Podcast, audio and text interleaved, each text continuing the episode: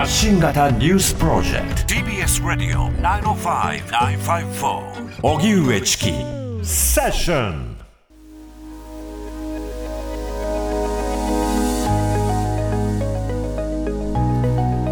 ここからはセッションニュース年録2023をお送りしますえー、セッションでは日々ニュースコーナーや特集コーナーでさまざまなニュースを取り上げておりますけれども、はい、さらにですね毎月最終金曜日にはニュース座談会と称しましてその月ごとに1か月ずつね起きたニュースをゲストの方と振り返る企画もお送りしております、うん、そして今夜はセッションニュース年録2023として今年1年間ですね国内外でどのようなニュースが起きていたのか改めて振り返りながら2024年に向けて積み残された課題についても考えていきたいと思います、はい、リスナーの皆さんの今年印象に残ったニュースまだまだ間に合いますのでね、うん、ぜひお寄せいただきたいと思います、はい、宛先は ss954 アットマーク tbs.co.jp までです。では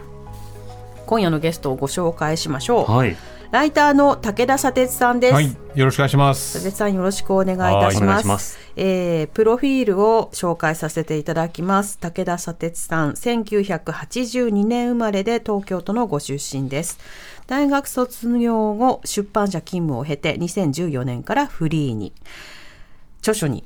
なんか嫌な感じなどがあります。そして雑誌などの連載も多数お持ちで政治、スポーツ、カルチャーなど幅広く執筆なさっています、はい、え TBS ラジオでは毎週金曜日夜10時から武田砂鉄のプレキンナイトが放送中です。はい、メインパーソナリティさんです。スポーツ書いてないですね。書いてないですか？スポーツ書いてない。いやいやいやいや。僕今年スポーツ書いたのっつったらあのサッカーの試合が終わった後にあの選手がなんであのアナウンサーじゃなくて斜め上を見てるんだろうっていう原稿を書いたことありますけどね。なんかいつもなんか遠く見てますよね。遠く見てます、ね、サッカー選手、うん、あれはなぜかなみたいな、それぐらいですかね。スポーツについて書いたのは。私もゲームで負けたりすると斜めを見ますよ。あれ何なんでしょうね。やっぱりこう、落ち着かせようというか。目の前の状況では何ない何かを見るんでしょうね。そうですよね。うん、っていうぐらいですかね。スポーツについて書いたのは。はい。わかりました。まあ今日はプレキンナイト早番っていうことでね。はい。佐々さんに早く来ていただきましたけれども。はい、ということで、今年の1年間のニュースとともに振り返っていきたいと思うんですが、はい、先ほどね、あのこのコーナー、コーナー、この時間が始まる前には少し触れましたが、はい、まあ、今年はあのいろんな信頼が崩れたり、うん、いろんな世界の前提というものを、まあ、書き換えなくてはいけないというふうに感じた方が多い1年ではないかというふうに私、コメントをしたりもしたんですが、ええ、佐哲さんは今年どんな印象ですか？そうですね、あの僕、毎年あの、現代用語の基礎知識っていう本に少し原稿書いてるんですけど、はい、あれ出るのが11月で、うん、で原稿締め切り大体9月ぐらいなんですよね。はい、そうすると、まあ、今出てるんですけど、うんまあ、当然そのパレスチナの問題であるとか、あるいは今のその政治のね、今の安倍政権と安倍政権時代の話とかの話っていうのはなかなかこうフォローできないわけですね。つまりそれぐらいこう、この最後2か月、3か月になって、はい、こう立て続けにやはり大きなことが起きてしまったなと。いうことは思いますけどね、うん、そうですね、いろいろな前提というものが大きく崩れたり変わったりということもありましたよね。うん今日はですね、あの、1月から4月、5月から8月、9月から12月の3つに分けて、ニュースを振り返っていきたいと思いますが、リスナーの方からいただいたメールは、まあ、順不動で、いろいろと紹介していきたいと思います。はい、では、1月から4月のニュースからです。はい、2023年1月23日、岸田総理は施政方針演説で異次元の少子化対策を掲げ通常国会がスタートしかし翌月の2月4日 LGBTQ や同性婚などについて差別的な発言をした荒井正義総理秘書官が更迭。2月24日ロシアのプーチン政権によるウクライナ侵攻開始から1年を迎えることになりました。3月2日安倍政権下で当時の磯崎総理補佐官が放送法の事実上の解釈変更を求めたとされる総務省の内部文書を立憲民主党の小西参議院議員が公表。しかしその後の国会で高市元総務大臣はこの文書について捏造だと否定。3月13日いわゆる袴田事件で東京高裁は袴田巌さん87歳の再審裁判のやり直しを決定しました。3月18日イギリスの BBC がジャニー喜多川氏の性加害問題のドキュメンタリーを放送。その後元ジャニーズジュニアのカウアン岡本さんの記者会見を皮切りにジャニー喜多川氏による性被害について複数の元所属タレントが訴えました4月15日には岸田総理が応援演説で訪れた和歌山市の漁港に爆発物を投げ込んだ男が逮捕され危機管理への課題が浮き彫りになりました。さて1月から4月ざっと早く振り返ったわけですが、はい、佐哲さん気になったニュースいかがでしょうか？この年始のね、施政方針演説で岸田さんが何を言ってたのかなっていうのをちょっと調べてみたんですけど、はい、その場で何と彼は言ってたかというと、あの国民の前で正々堂々議論し、実行に移してまいりますと、うん、検討も決断も、そして議論もすべて重要であり、必要ですと、それらに等しく全力で取り組むことで、信頼と共感の政治を本年も進めてまいりますという。この岸田さんの、この間もなんか、チキさんなんか指摘してたけども、うんはい、もってありますよね。も。ずっと、あれ、これまでもやってたのかっていう意味合いで使うもっていうのを、これからも先頭に立ってまいりますそうそうそう。でこれをだから今年の年始にもこの信頼と共感の政治をということは、うん、去年も彼の中では続けられてたということになるし、はい、年を明けたら今年も続けていく。で今年1月のそのスピーチを今この12月の段階になって聞くと、何だったんだろうっていう感じはしてきますよね。そうですね。このスピーチの前提となるのは、昨年、まあ、全然議論を進めないじゃないか。うん、検討しなんて頭について、ね、検討はするけれども決断をしないっていうことが言われてきた。うん、だけど、いやいや、検討って大事なんだよっていうふうに返しつつ、うん、でも決断もするリーダーですよ、私は、今年も。っていうのが、まあ、岸田さんのスピーチだったんですが、後半になると、その、なんでしょう、言葉というものが、よりマッチしない1年間だったなということがよくわかりますね、えー、マッチしないけど、でもそのまま使い続けるっていうね、う それがまた彼らしいなというか、彼のスピーチの特徴になってしまいましたけどね。そうですね。うん、まあ、岸田さんの発言というのが、要所要所でこういろんな節目にこう出てくることにはなったんですが、えー、それがあの国民に必要な言葉になかなかなっていない。うん、だから、後ほどね、あのおそらく税の話とか、えー、物価高の話も出てくるでしょうけれども、こうした必要な政策というものを打てないような状況で、まあ、じわりじわりと支持率が下がっていって、うん、まあ、最後にどーんと下がっているというのが実情ですね。えーあの長男のね翔太郎さんの問題っていうのも、はい、校庭での写真撮影。だちょうど去年の今頃忘年会やって、うん、あの校庭のねあの階段のところで寝そべる人がいたりみたいなものがありましたけど、はい、その後に、まあ、彼が秘書官の時代にあのヨーロッパにこう視察に行ってね、はい、なんかこう使用で車を公用車を使ったんじゃないかと、うん、いや違いますと。写真撮りましたというふうに言ってて。その写真はいずれ公開しますと。うん。俺がまだね、公開されてないですよね。お土産でね、ネクタイ買ったとかね、そうそうそういったこと報じられたんですけども、うん、視察で写真撮ってきたっていう、その写真をちょっと楽しみに、楽しみというかね、うん、どんなもんだったのかなと思ってたんですけど。具体的に視察したのであれば、そこの情報をね、うん、共有することで、社会の財産にしてほしいですよね。うん、っていうようなね、ことが、まあ、今年の頭にはバタバタとありましたね。ありましたね。うん、今日はリスナーの方からたくさんメールいただいたので、え順次紹介していきたいと思います。はいまずはラジオネームない方ですけれどもメールありがとうございます私が今年注目したニュースの一つは放送法の解釈変更についての内部文書の問題です第二次安倍政権の時代に担当でもない磯崎総理補佐官が総務省の関係部署の役人に対して何度も高圧的に放送法の解釈変更を迫ったという内容は大変衝撃でした。メディアがどんどん萎縮していき、本来の使命である権力監視の機能が果たせなくなっていった背景を思い知らされた気がしました。うん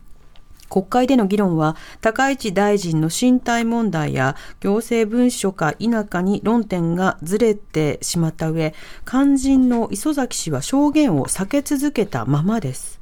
放送法が時の政権によって恣意的に解釈変更されたという民主主義の根幹に関わるこの問題が未だに全く解明されていないことを決して忘れてはいけないと思います。はいこれはあの磯崎氏のさまざまな圧力をかけ続けていたという問題、要はその例えば俺の顔を潰すようなことになればただじゃ済まない、首が飛ぶって発言とか、これはあの局長ごときが言う話ではない、俺と総理が2人で決める話って発言などをやって、総務省に圧力をかけていたという問題と、同時に当期の総務大臣であった高市さんが、いや、捏造だというふうな言葉を使うことで、当時の職員の仕事ぶりを否定するという、まあ、そうした話など、まあ、同時にこう走っているものでもありましたね。これいかがですか、それにまあその放送法っていうものがまあどういうものなのかっていうのをね、まあ、改めて問い直す期間にもなったと思いますけども、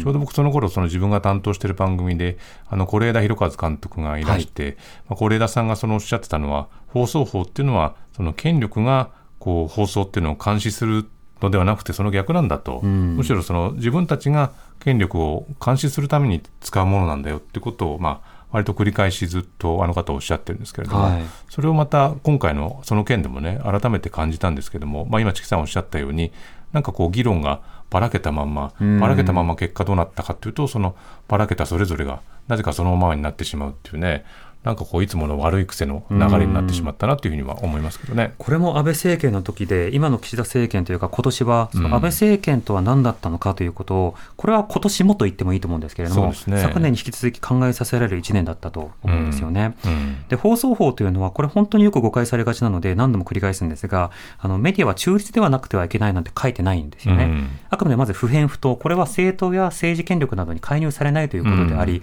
同時にいろいろな意見がある場合においては、公公正の原則、要はフェアに取り上げましょうということであって、うん、特定の立場を取らないようにしましょうということではないんですよね。うん、ただその点において誤解があることによって、放送というのは中立ではなくてはいけない。何か意見を言うと偏ってるっていうのは、そうじゃない声が届くというようなこと、このあたりについても引き続き言っていくことは必要ですよね。うん、これだからまあその2014年の文章でしたけれども、その2014年にその TBS のニュース2 3に安倍首相、はい、当時の安倍首相が出たときに、いわゆるこう街の声を放送しているときに、うん、そのキャスターたちの声をこう遮って、これは、ま、街の声ですよと、選んでるんじゃないですかというふうに言って、こうある種こう遮るような形になった、まあ、そこからね、まあ、その後こう、えー、公正中立それを求める文書っていうのを、まあ、各放送局に流すというようなことがあったわけですけれども、はい、まあ、あれから10年近くが経つわけですけれども、まあ、ようやくこう明らかになってきたところっていうのをこうきちっと剥がしきれなかったなっていう感覚はどうしても残りますよね。そうですね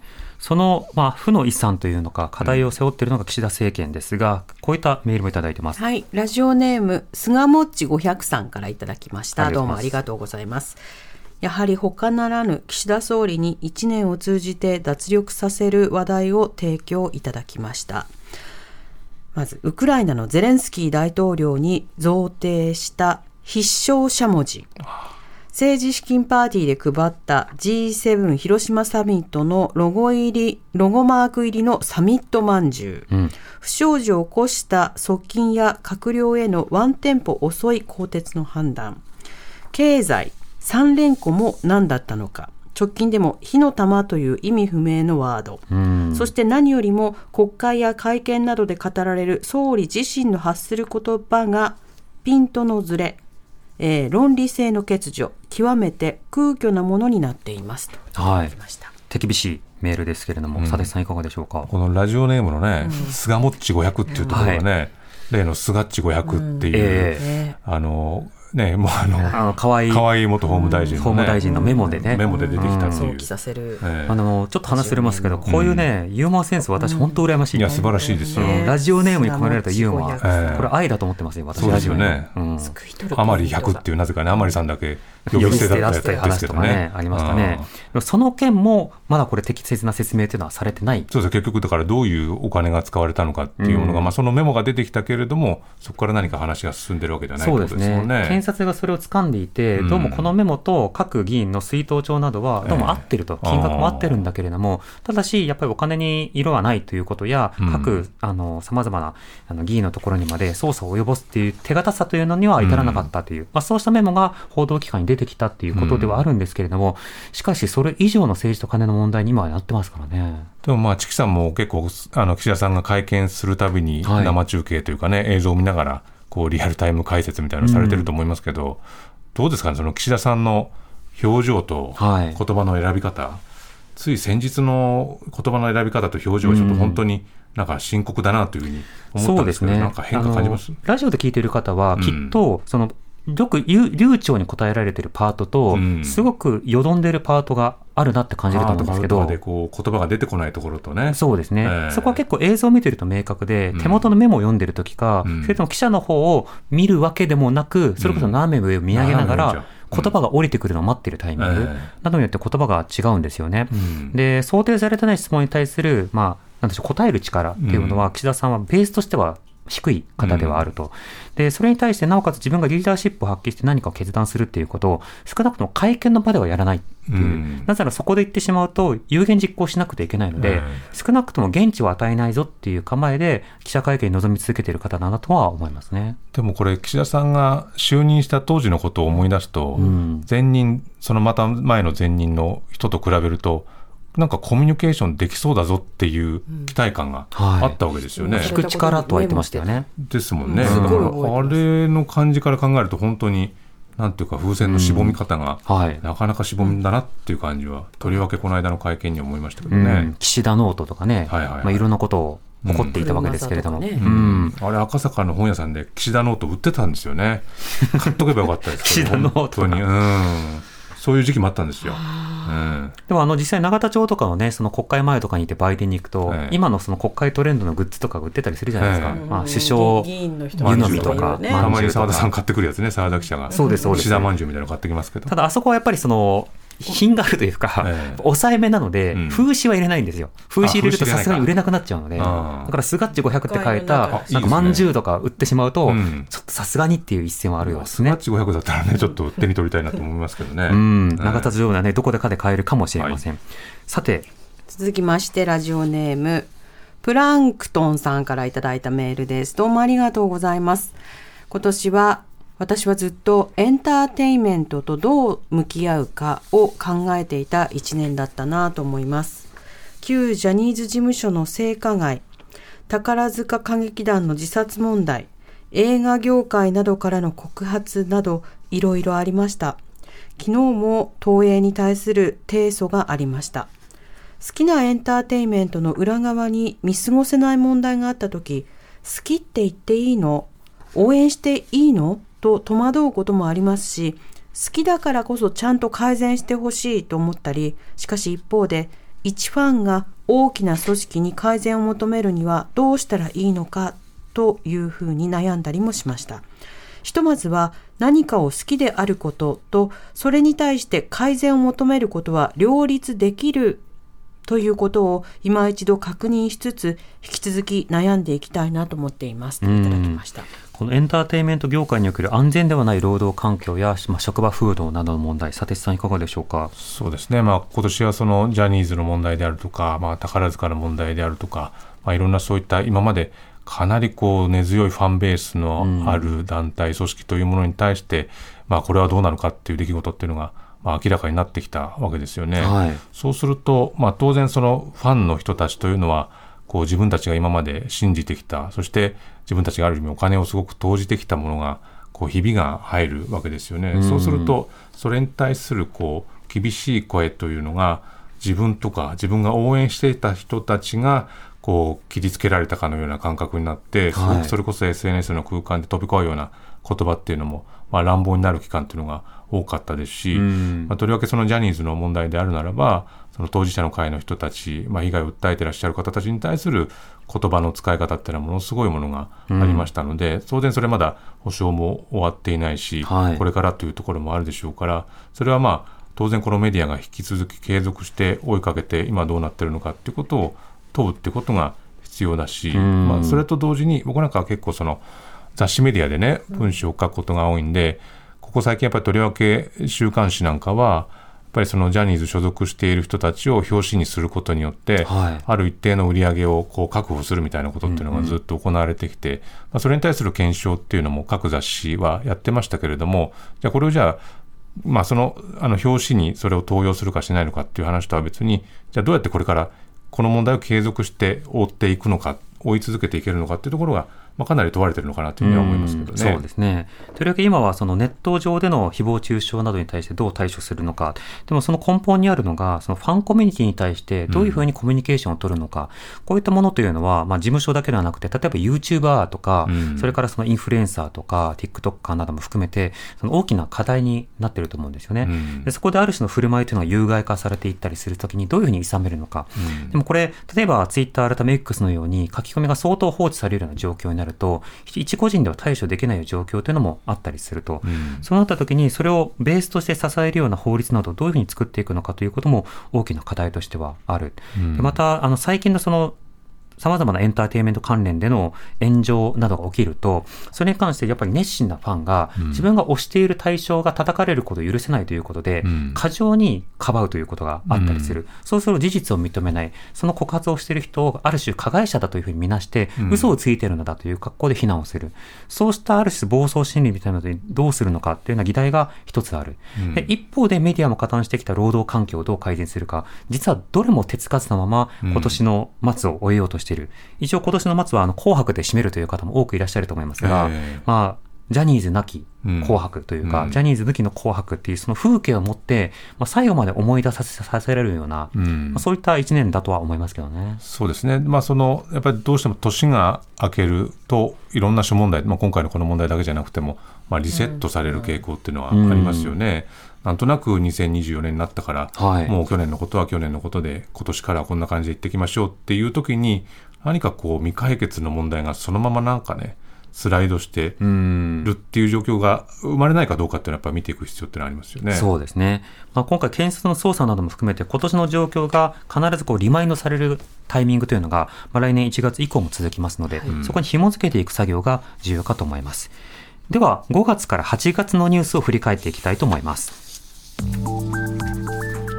5月8日世界に大きな変革をもたらした新型コロナウイルスの感染法上の位置づけが5類に移行。同じ月の12日マイナ保険証に別人の情報が紐付けられていたケースがおよそ7300件確認されたと厚生労働省が明らかにしました。19日から21日にかけて G7 広島サミット。ウクライナのゼレンスキー大統領が来日サミットに出席しました。6月21日通常国会が閉会。防衛財源確保法改正入管難民法 LGBT 理解増進法改正刑法などが成立。7月24日ツイッターのブランド名とロゴが X に変更。25日には保険金の不正請求問題で中古車販売大手ビッグモーターが記者会見を行い社長副社長の辞任を発表しました。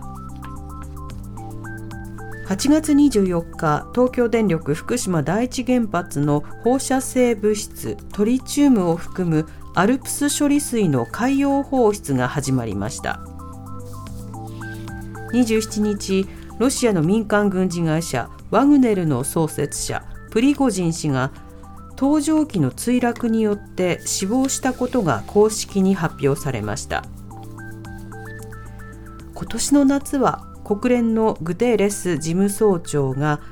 地球沸騰化時代の到来と警告するほど世界的な酷暑となりました。はい、5月から8月のニュース振り返りました。佐哲さん気になるニュースいかがでしょうか？そうですね。僕は割としつこくこのマイナンバーの問題っていうのはいろんなところで行ったり書いたりしてきたんですけど、はい、やっぱりあのマイナちゃんの目が笑ってないっていうことはずっと言ってたんですよね。はい、マイナちゃんのメタの1になってるじゃないですか、はい、キャラクターの1ね。どうもこれは信じられないなっていうふうに思ってたんですけど、信用できない。やっぱり信じられなかったなというふうには思ったんですけど、はい、まあでもその真面目な話すると、まあ、3月末までにほぼ全国民に行き渡らせるっていうことをここ何年間かずっと言ってたんですよね。はい、で結局全国民には行き渡ってないんですけど今、現時点でも保有率っていうのは72%、3%ぐらいなんで、はい、4人に1人以上は持ってないっていうことになるわけなんですけどでも河野大臣なんかは全ほぼ全国民に行き渡りましたってとにかく言っちゃった言うわけですよね。はいはい、でこれまでずっとたくさんの税金を使って例の2万ポイントキャンペーンをやってきた。それでも保有率が、ね、あの上がらない。で今あのマイナ保険証の利用率っていうのがあこの間の最新の数値で4.5%、うん、で5か月ずっと連続で減り続けている、はい、でもこの間、まあ、来年の秋の事実上の義務化というのをもう決めてしまったわけですよね。保険証を廃止して、まあ、あの資格保持の証明書は別途出しますみたいな。複数のカード、複数の証明書が存在するっていう、まあ、本当に現場が混乱するっていうことをやるわけですけれども、でもこの間ずっと岸田さんは、誰一人残さないデジタル社会っていう言い方してたんですよね、はい、誰一人残さないデジタル社会っていうことを実現するためにはデジタルの部分と、まあ、それに乗っからないで今の既存のままやらせてくださいっていうのを用意するっていうのが僕誰一人残さないデジタル社会だというふうに思うんですよね。全員デジタル社会でやれよっていうことではないっていう選択肢を残すべきだと思うんですけど、えー、まあ、それはやろうとしないんですよね。その2つの話がありますよね、デジタルっていう部分については。うん、1つは、岸田総理はまあデジタル配線ということをよく言っていて、これは要はそのコロナの時に迅速な給付をできなかったと。はいはいはい、で本当にあの給付をするのであれば、マイナンバーなどの制度が適切にいろんな情報と紐付けられていれば、うん、あの豊かなそして力強い政府というものを国民に対して享受することができる。これはその通りだと思うんですよ。だからそうした意味では、ある種のデジタル的な社会を国家的にこう実現するということは私は賛成ではあるんですね。うん、ただし、その場合はあくまで政策内容によって取りこぼさないということは言ってるんだけれども、うん、そのデジタルプラットフォームに全員来れてるかどうかであるとか、うん、そうした登録が例えば非常にこう曖昧であったり、あるいは複雑だった時に、それを使用できない人を本当に取りこぼさないのかとか、で逆にそのデジタル情報などを通じて、え国民監視などに使われるのではないかといういろんな懸念などに対して、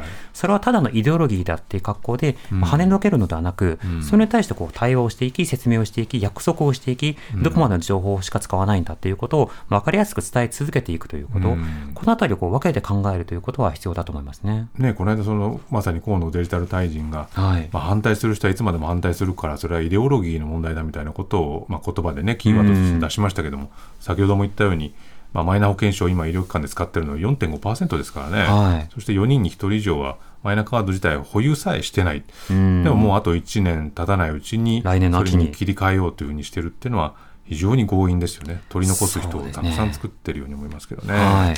リスの方からマイナについてはたくさんいただいてます。目が、目が笑ってないって言ってますけど、その指摘はないですね。すね。えー、酔いどれさんからのメールです。どうもありがとうございます。いろいろあるけれど、マイナンバーカードの問題です。あれほどトラブルがあるのに強行するのはなぜなのか。どこかに大きな利権が動いているような気がして仕方ありません。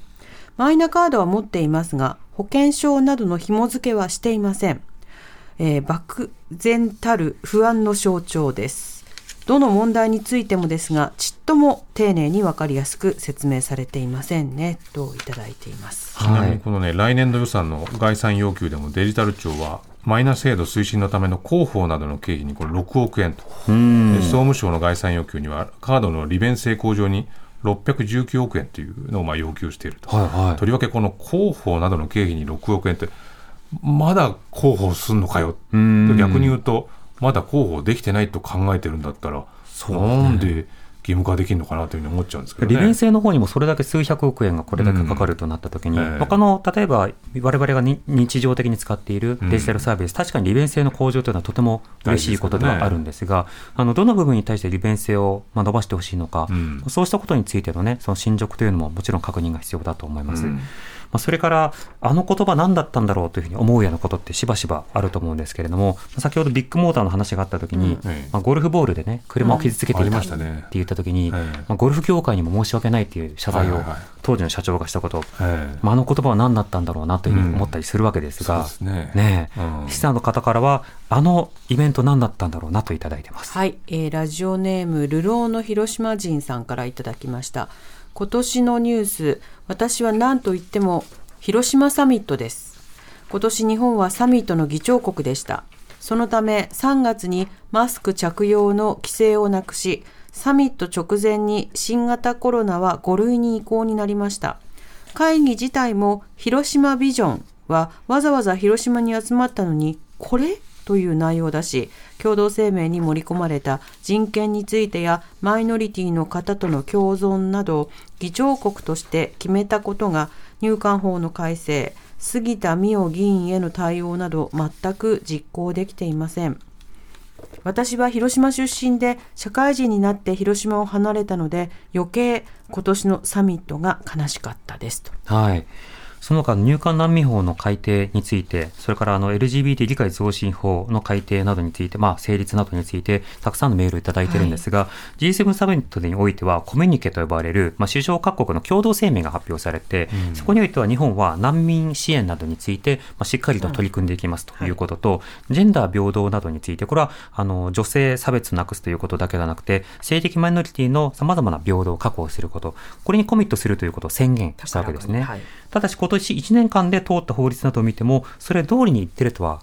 どうも見えないような状況というのもあるわけです。佐哲さん、この点はいかがでしょうか？ちょうどそのね G7 の時期にまさに改正入管難民法と LGBT 理解増進法の議論というのがずっと進んでいて、はいうん、今ちょうどその岸田政権かなり支持率下がってますし、あのその3月にまああのあたりにマイナンバーのまあ、いろんなミスが起きた時にも支持率下がってるんですよね、はい、逆に言うと、この入管難民法とか LGBT 理解増進法のかなりはちゃめちゃな議論があった時っていうのは、実はあまり支持率ってそんなに下がってないんですよね。で、その、まあ、入管難民法、あるいはその、えー、LGBT 理解増進法というのは、まあ、マジョリティよりもやはりマイノリティに対する、まあ、考えをどうするかという、まあ、法律だと思うんですが、はい、そういったものに対して、もしかしたら多くの人が、これはまあかなりシンプルに言えばですよ、自分のことじゃないから関係ないやっていうような考え方で、例えばマイナンバーのデータが漏れたとか、ああいうふうにキックバックで裏金使ってるらしいってなると、もうふざけんなっていうふうになる。そうすると、なんか支持率に影響してくる。これは簡単な整理をしすぎかもしれませんけれども、もしかしたらそういう入管難民法とか LGBT 理解増進法に対する、やっぱりこう、私たちのめもっと注ぐべきところだったのかなっていうふうにはこう1年振り返る段階になって思いますけど、ね、そうですね。その金と食べ物について割と人々は大きく怒るということ、うん、日本社会でもよく見られるんですが権利の侵害というようなところについて、うん、怒りというものとどう紐づくのか。これあの具体的な政治と感情というものについては改めてこう具体的な調査などが必要かなというふうに今聞いていて思ったんですけど、うん、しかしあの個別の権利というものが満たされていないということがどれだけ社会的に不公正な状況を作っているのか、えー、その不公正な状況というのがどういった暴力などを見過ごすことになるのか。当然その例えばジャニーズに関するような問題などにおいてもホモフォビア要は同性愛嫌悪などが一定のその報道萎縮などについて加担した面というのはあると思うんですねメディアの加担だけではなくて具体的な空気の加担というのはあったと思う。同じように様々な権利というものに無理解なことが10年後20年後あの時にあれらを見過ごしてしまっていたよねという新たな何かを発見する、まあ、そうした面白になるということはあるかもしれません、一方で言論プラットフォームとして多くの人が使っているツイッターのブランドが X に変わったと、えーうん、でイーロン・マスクがどうも何をしたいのか分からないけどどうもツイッターを大切にしないことだけはよく分かっているという。そうです、ね。まあ、そのあたりで、あの非常にこうネット上の誹謗中傷などについてもやや後ろ向き、うん、そんな中でオープン AI などがねあの非常にこうリーチを広げていって AI と現代社会ということも問われていますね、うん、この IT 業界の動きについてはいかがですか、まあ、でも本当になんか日に日にこのツイッターが X になってこれどうなるのかなっていう困惑が広がる数週間がありましたよね。はい、本ねなんかあの X になってあの本社にライトをつけたけど、はい、ライトが強すぎて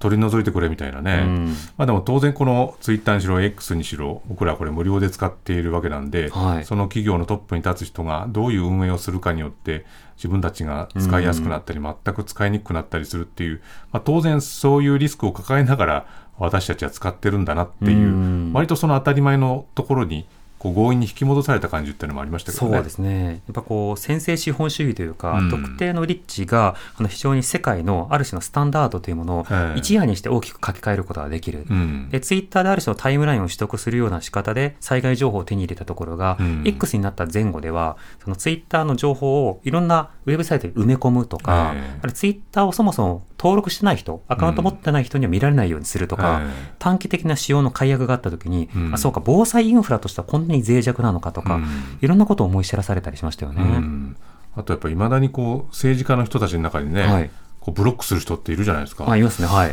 れは本当に何度も思うけど、どういうつもりなんだっていうふうにまあ、ミュートじゃあかんのかなと。あかんのかなという。うん、まあ、その大臣なり、まあ、僕は安倍首相にもなぜかブロックはされてましたあ安倍さんにもで彼自身が何かを発信する、まあ、河野さんなんかよくブロックス大臣とかって言われますけど、はい、彼らがこう重要なことを発信するときに自分たちが受け取ることに対して非常に差が生じるわけですよね。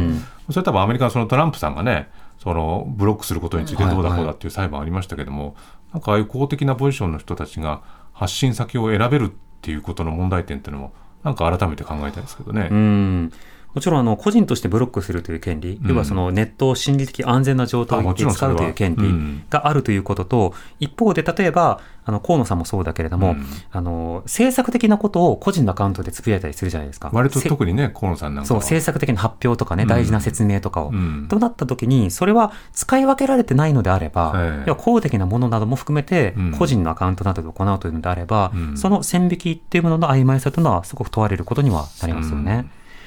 では、えー、続いてですね、この後もニュース電力取り上げていきたいと思いますが、いよいよ秋以降取り上げていきたいと思います。発信型ニュースプロジェクト。荻上チキ。セッション。TBS ラジオキーステーションに生放送でお送りしています。発信型ニュースプロジェクト荻上チキセッション。今日はセッションニュース年録2023ライターの武田砂鉄さんとお送りしています。砂鉄さん引き続きよろしくお願いいたします。はい、お願いします。それでは、えー、ここからは9月から12月のニュースを振り返っていきたいと思います。9月1日関東大震災から100年の節目を迎えましたが今年も小池都知事は朝鮮人虐殺の追悼文を送りませんでした4日沖縄県の沖縄県アメリカ軍普天間基地の移設に向けた辺野古沖の軟弱地盤の改良工事などをめぐる裁判で最高裁は沖縄県の上告を退け県の敗訴が確定。9月13日第2次岸田再改造内閣が発足。しかしその後2ヶ月間で政務三役3人が辞任する事態となった上12月に入って自民党派閥の政治資金パーティーをめぐる問題でさらなる閣僚の交代にまで発展しています。10月1日インボイス制度がスタート。7日パレスチナ自治区ガザを実効支配するイスラム組織ハマスがイスラエルを攻撃。これに対しイスラエル側が空爆や地上侵攻でガザを攻撃し犠牲者が多数に上っています。10月13日文部科学省が旧統一教会への解散命令を東京地裁に請求。11月14日宝塚歌劇団の劇団員が死亡した問題で歌劇団側はいじめやハラスメントは認められなかったとする調査報告書を公表。遺族側は反論しています。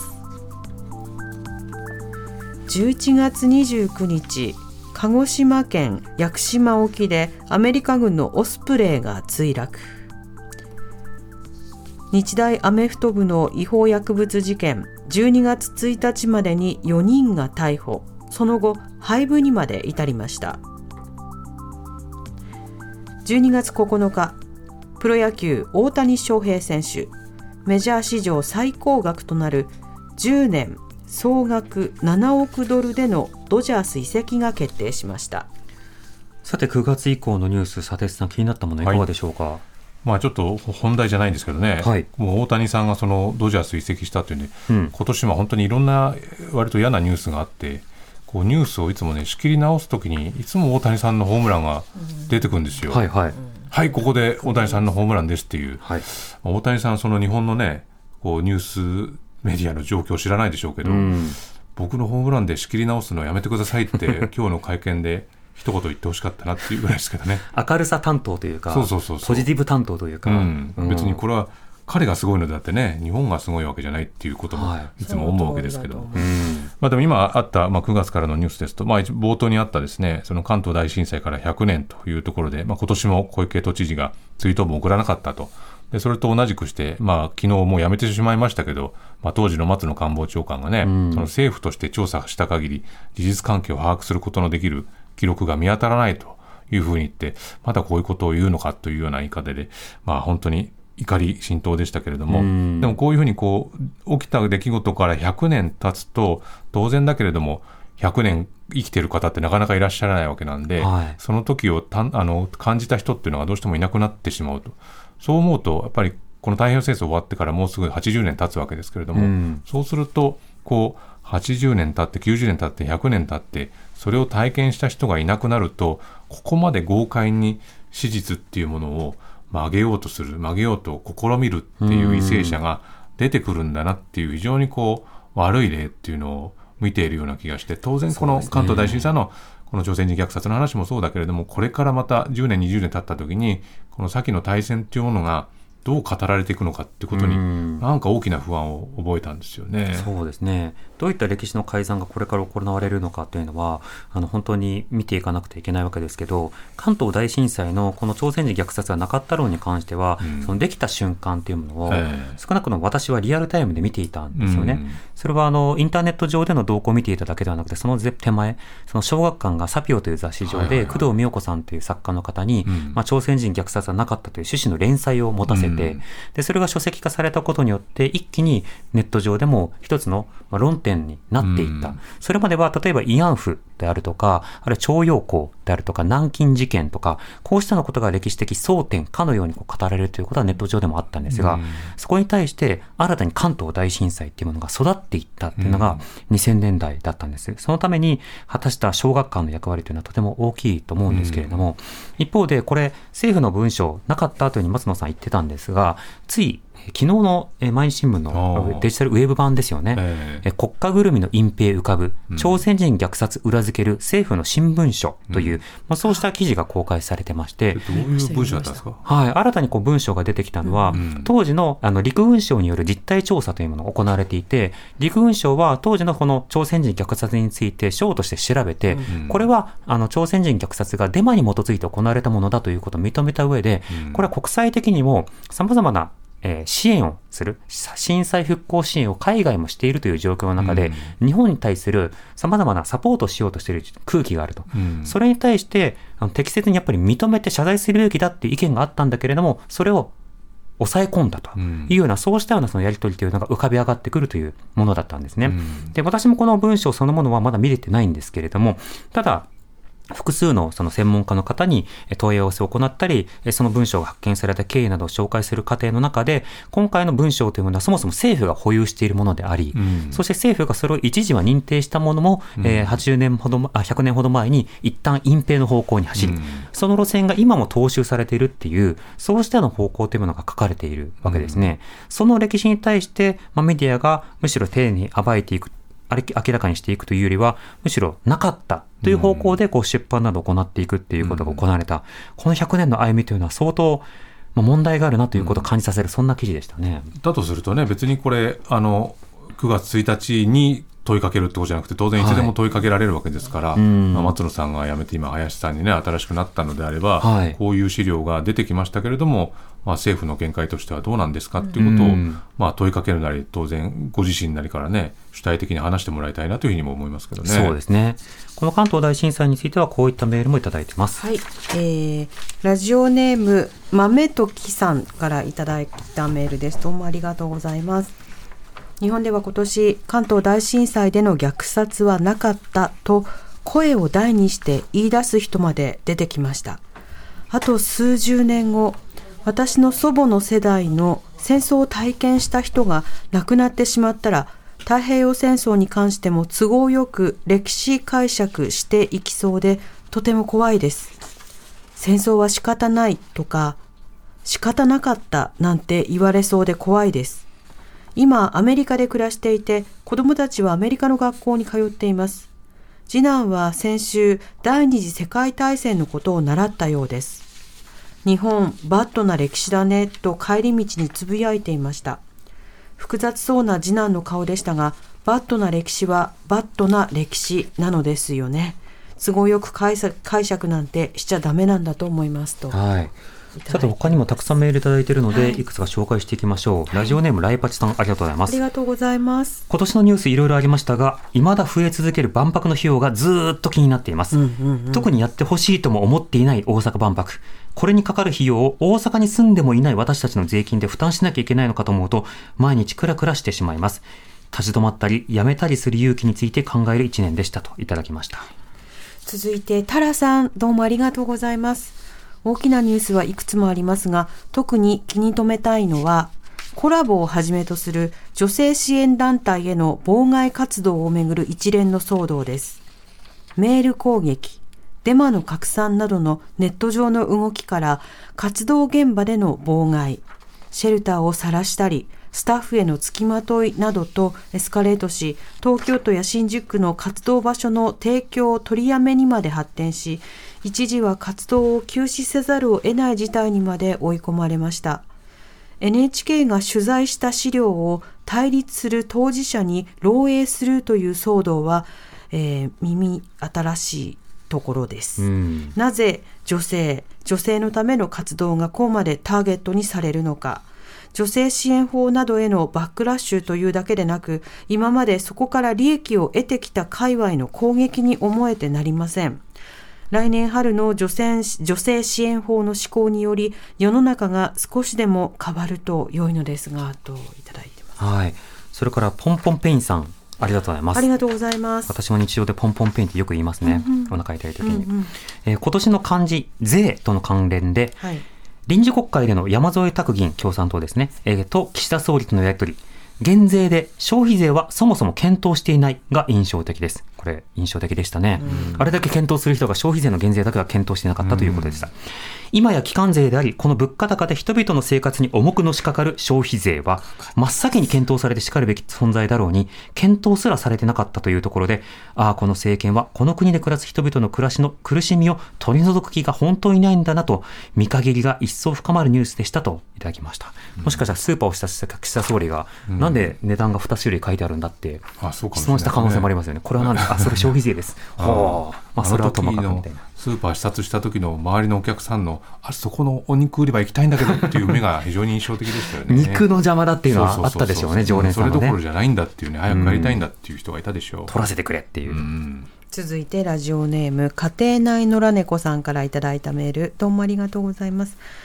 私は今年はとても病院にお世話になった年でした。かっこ来年も続きそうですが、その度にもし私が今ウクライナやガザにいたら何も手当てされずこのままかもしれない。痛くても辛くても治療してもらえるだけでも本当にありがたいとも思いました。その後多少体力を回復したので今度はがんの治療を始めています。あそうですか、えー、抗がん剤治療も戦闘地、内紛地では受けられない治療ではないでしょうか。兵士の怪我も痛ましいですが、市政の市民の生活に思いを馳せていますと。いただいてます。あのウクライナの避難民の方の取材をした際には、うん、特に隣国などにおいては、やっぱり外傷ではなくて、心理的なケアというのが一番重要なんだという話を聞いていたんですね。一方で、今の数はやはり何といっても外傷、